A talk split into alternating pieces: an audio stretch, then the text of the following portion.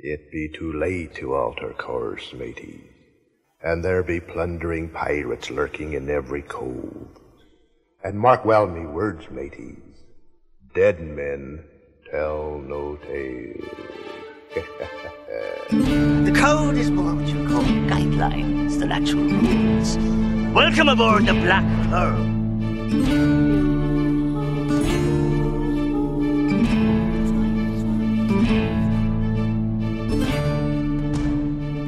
Welcome to the Pirates of the Caribbean Minute, a daily podcast where we analyze, scrutinize, and plunder the Pirates of the Caribbean films one blimey minute at a time.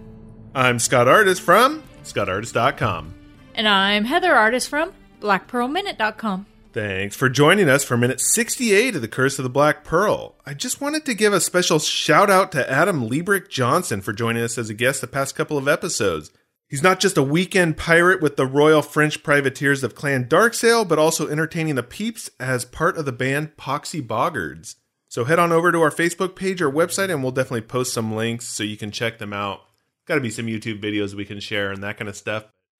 You know, I've been really busy lately and I just have like fallen off the wagon, if you want to call it that, as far as getting everything in order or my ducks in a row, I should say, to have things posted, to be able to comment on our new Cursed Listeners crew Facebook page. I mean, what the hell is going on now? Now it's like I got all this stuff set up and then everything's going to pile on so I can't get to it in a timely manner. Well, you waited until the last minute to do the taxes, so. Yeah, that is a bummer. and you want to talk about somebody with a black heart, definitely the IRS, as we wrote him a big old fat check. Yeah. Just hurts my soul. I feel like Ragetti rubbing my wooden eye. Like, it splinters. It splinters something fierce. One of those Yeah. things. Splinter something fierce, I tell you. They obviously thought I had a golden eye, though, because they're like, you know, you really do owe us some more money because of that golden eye you have. And I said, I don't have a golden eye. It's just wood. Maybe maybe they think we really are pirates. That, or they're going, my God, they're doing a Pirates of the Caribbean podcast. They just got to be rolling in dough. Let's hit them up for it. Some cash and some buried treasure. Yeah. Well, that's what happens when you have a real pirate on the show, or is you know a weekend pirate. He's not a real pirate because he wanted to point that out. So Yeah. thanks, Adam. We did notice that you did point that out. And as far as we are concerned, you're a real pirate. So we'll just go from there. Again, thanks again for for coming out and joining us and hanging out in our dungeon. And He's a pirate that showers though. yeah, he is a pirate that bathes. One of the Yes. greatest lines that we've had so far in, in the episode. Pirates that bathe. It's a new wave thing. So anything on your end, or should we just jump into the minute? Actually, I wanted to mention something about um, being rem- marooned. I know I mentioned something yesterday, and I forgot a couple points, and they're really good. Does this mean we have to rehash? I mean, we can do it. I mean, it is our rules to break, so I guess we can go ahead and Yeah, do that. If you have some, rehashing. okay, we're rehashing. I know I've done it in the past, so it's okay then. So you have the pirate that's been marooned, and he's given one shot. Yeah, a shot of rum. No, for his gun. But Heather's all I want to be marooned. Ah! He's No. it's pretty brutal, as Adam was saying yesterday. that's true. So he, if he would prefer a quick death, he can use that pistol himself. But to do that is actually damned his soul forever. Oh yeah. So it's not, you know, it's actually So it's like a twice punishment kind of deal. Yeah. Yeah. I wonder how many pirates were religious. it's a, it's interesting. Yeah. I We mean, don't want to get into religion. no, but no, but that's in. I mean, at the time period, definitely. yeah, It's always interesting when you think of that, though, because you have pirates and these murdering, kind of pillaging, plundering people, yet they adhere to the cross, if you want to call it Right. that. And then, but all this other stuff that they're doing, it's interesting. Yeah. yeah.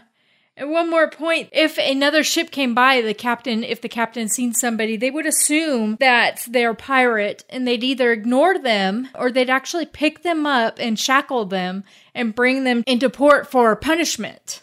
Oh, really? Because Yeah. I, I know that there are some stories, although actually that's possible, because I do have some stories about people that have been marooned and being picked up, but maybe that they pleaded their case and they knew who they that they weren't pirates, if you will. Right.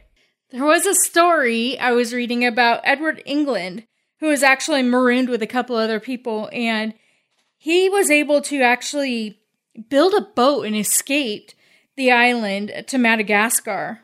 So Really? was kind of No yeah, in, in 1720. It's funny you bring up actually some real stories because I too have some real stories that I was going to share later on in the minute when we get to some of the things that happen in this.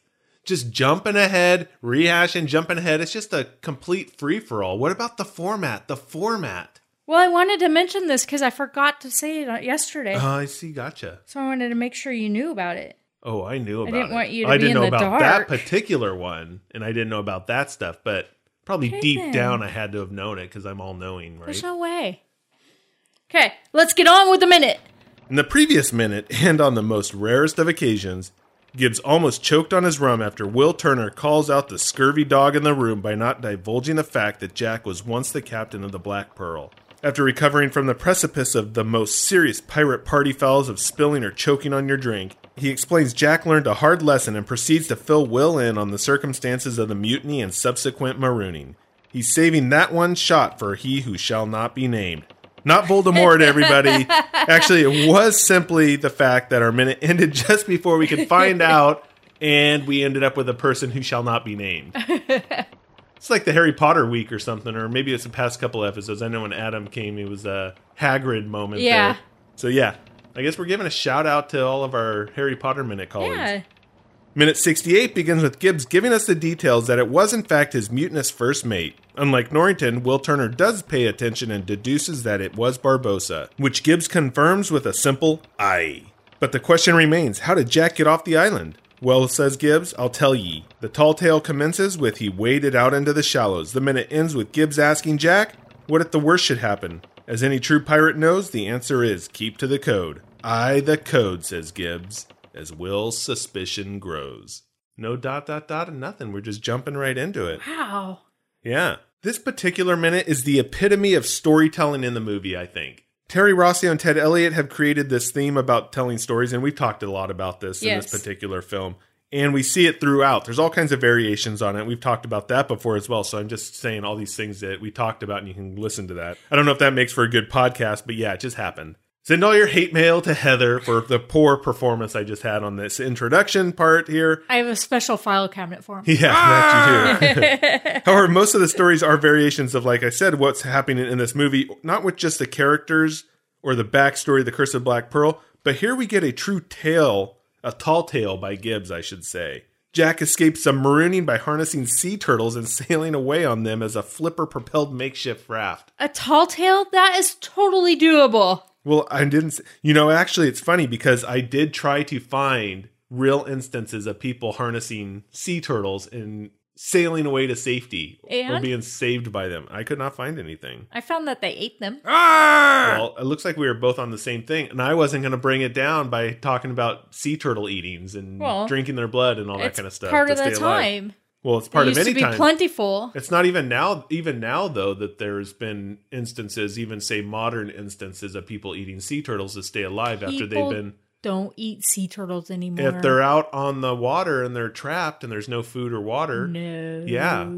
I've they're read not instances. plentiful anymore. That's why there's been so many people just floating around on rafts in the ocean. They've actually decimated the sea turtle populations. No, actually, the green sea turtle I think has come back and is no longer an endangered Oh, really? threatened. Yeah, it's something like that. I don't remember which one, but I believe that they have come back and they have been removed. They all live in Hawaii, though. like it, there's been a notch down, so they've been demoted, if you will, on the endangered and threatened species Huh. list. And I'll have to fact check that myself afterwards because it's been a while since I heard that, but I believe that is the case. If we could get back to where we are at, all the while, Will is giving Gibbs his undivided yet skeptical attention. He's like hanging on every word here, but not Right? Yeah, but not in the sense of I can't believe this. What an incredible story and an escape. But I think it's I really can't believe this. Yeah, he's just like staring at him like he's trying to figure out if it's true. But I think when the turtles came along, he's just like, yeah. Yeah, well, that's what I'm saying. I, I don't know if he's looking at it because, like, I can't believe this. This is so crazy. It's an over the top story. He and I'm looking for look, something though. to poke a hole in this fable. That's what I look like. He- he's really like, hanging on every word, trying to find a hole in the story. That's how I kind of got it. Yeah, he, he- but he doesn't get a look like he's disbelieving. No, he gets a look of like he's really focused on the story. He's really intent on everything that Gibbs is saying, but that's because it's almost like he is trying to catch him, Yeah. catch anything that doesn't sound right. Hence the sea turtle bit. Ah, sea turtles. exactly. And that's why I think he calls Gibbs out on the whole roping sea turtle Yeah. scene. It's like then he says, "Well, what did he use for rope?" And even Gibbs is stymied by this question. Yeah, it's like Gibbs never st- thought of this before. no, why would It's he? like, oh, you're right. He's told he's probably heard the story a thousand times from Jack because he's been with Jack or is maybe his first mate or he's hung out with him before and we know that. He's probably heard this in every bar that they've gone to or pub, tavern, and Jack uses it to catch women. and nobody's ever questioned. no, and so he just went along and you know bought it. I don't know if the whole part of Jack giving him that answer helped with the women, but definitely maybe the roping sea turtles and getting away from marooning. Because the most interesting part for me is the look Jack is giving Will when he is questioning these facts. It's like daggers, or maybe it's that disgust, or I'm I'm not actually quite sure what it is, because he is giving him like a stink eye or something. Yeah. It's like, how dare you question my escape story by asking for another detail? Because if you look, Jack is really kind of like irritated Yeah. that he's asking this question. Yeah. Like, why would you even think of asking such a thing? Yeah, because nobody else has ever asked Uh-uh. this, and now it has, and now. Jack's got to come up with something. Yeah, so why does Jack say human hair is what he made the rope of? And not just like any human hair. It's like, why not say something more believable, like fashion something from palms, or there was some rigging that was ashore from an old shipwreck, or I mean, what was it that caused him to be so cavalier with this crazy answer? I mean, was he really irritated at Will for asking and just gave him this answer in disgust, or just to see how far he could take it? What, what is the deal? Do you have any idea? I'm not sure. Maybe it was just kind of, you don't believe me? Here, this is how I did it. you know what I mean? I'm not going to give you a real answer. I'm just going to give you this. So now Gibbs is going to be going. hair from my back. yeah, Gibbs is going to be going everywhere now and saying, Yeah. Jack Sparrow And- got off the island with human hair from his back. He used his rope to. And Gibbs isn't even questioning that. He's just sitting there shaking his head up and down Yeah, but he- with a smile, Yeah, like, oh, yeah, see? I don't think he believed him though. I think he just was like, "Yeah, see, there's an answer." No way, no way Gibbs believes that. I mean, this guy's Rapunzel from the back. Then, if that's he's able to get rope. I mean, this guy, this guy needs to be on the the deck of the interceptor here, getting daily back shaves. Not even daily. It's got to be hourly because you got to have some kind of Sasquatch like properties that you're just growing this kind of hair for him to be able to rope that. And so we'd see him being shaved all the time. That's not happening. Unless he does it like some kind of X Men superpower that he can grow spontaneous hair when needed to fashion rope. But I think Gibbs is just like so tickled with the story that, well, they're tell- he's telling a tall tale. Gibbs probably believes some of it. He knows that maybe it wasn't the whole truth. And then Jack throws in this crazy thing that just is pretty funny. Yeah. But I think the look is more awesome than anything Right. because he really is giving Will the look like, God dang you, how dare you question my story? I'm Captain Jack Sparrow. That's all it should mean. you don't have to know the details. I got off the island because I'm Captain Jack Sparrow. Sea turtles were involved. That's enough. So, like I said, I did try to find some information as far as like sea turtles being used to construct a raft. And I really didn't find any reference to this as a real event. I actually figured I might find something or a historical story or something that would mimic or somewhat play into this particular thing. I thought maybe maybe the writers heard something and used that because they had heard about it in the history or it was like a legend or something like Yeah. that. And surprisingly, I didn't find anything. Nothing at all, huh? No, but people, like I said, did have sea turtles saving them because they ate them, and it's not quite what I was looking for. So I could just imagine this is a real story or tale, and perhaps it is, but a quick search on Google resulted in nothing, except all the stories of people saving sea turtles from ropes and things like that and nets. Human hair ropes? Not human hair ropes. that was not. You may not have found any references as of people using sea turtles or rafts, but they were common. Not for lack of trying. I did really search for that. They were actually a common part of the pirate diet and were kept alive. Canned sea turtle? Yes. no, they were actually kept alive aboard the ships on long voyages by being flipped onto their backs. God, that's just brutal. Yeah. I mean, that's I'm sad. sorry to say, I feel bad for the sea turtles on that. Yeah. It's really sad. I mean, how long were they just kept on their? God, that's just. I don't know. Not only that, For you're long upside- voyages. God, you're upside down. Way to bring everybody down. Sorry. Now look what you've done. It's a fact, though. A factoid about sea turtles being kept on their backs. What about my canned sea turtle? That isn't that just seem much better? Dispatch quickly, canned, then they could have them. Pickled sea turtles Yeah. in wooden barrels. No, we have No to, to sea turtles at all. see that they were kept on their backs. You know, Yeah.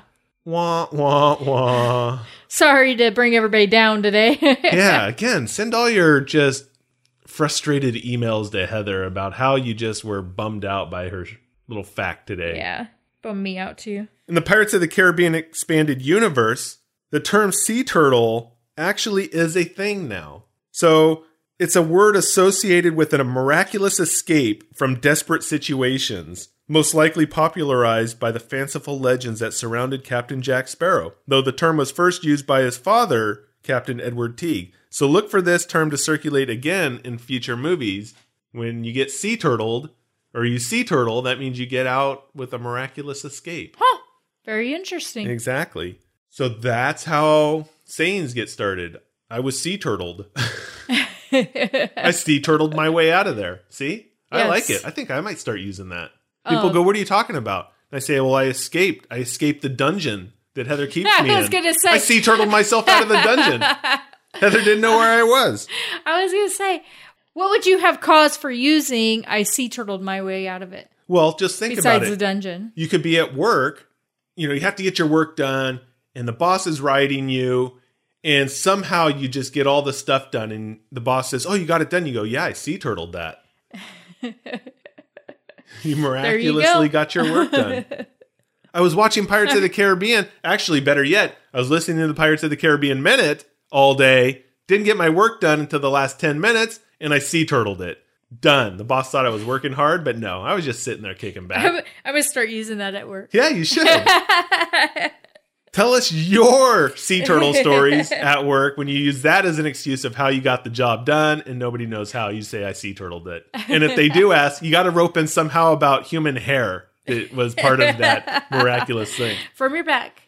How'd you get the computers to work? Well, I sea turtled it. And what I had to do was tie the chip back in with some human hair because it kept falling out. There you go. There you go.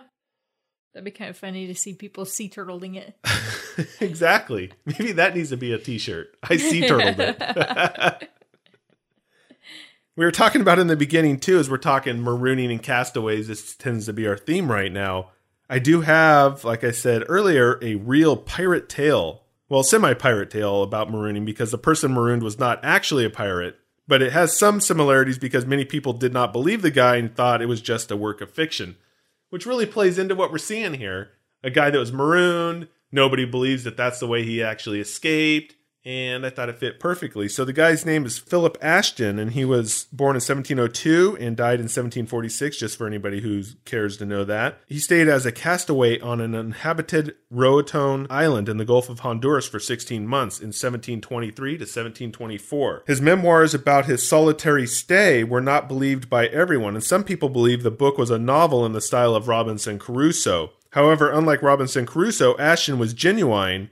In June 1722, Ashton was captured by pirates while fishing near the coast of Shelburne, Nova Scotia. In the Boston Newsletter of July 9, 1722, Ashton was listed as being one of those captured by the pirate Edward Lowe. As Ashton refused to cooperate with the pirates, he was often threatened and managed to escape in March 1723 when the pirates landed on Roatone Island in the Bay Islands of Honduras. Hiding in the jungle until the pirates decided to depart without him, he was left behind. He survived for 16 months in spite of many insects, tropical heat, and alligators, and all these other calamities. In the beginning of the story that he wrote, he only had fruity because he really didn't have anything else except his hands to actually collect food. That was until he met another castaway that was an Englishman. Yeah, so he's already oh, really? a castaway on an uninhabited island. Another guy shows up. Now we're getting to this point of Okay, what's really going on here? This is why people don't really believe him. So a few days later, the Englishman said he was going to go out and check things out, but he never returned. The Englishman left behind a knife, gunpowder, tobacco, and more, so Ashton can now kill tortoises and crayfish and make fires to have hot meals and all that kind of good stuff. He was finally rescued by the Diamond, which was a ship from Salem, Massachusetts. Then he made it off, and then he was able to write his book, and then people didn't believe him. Huh.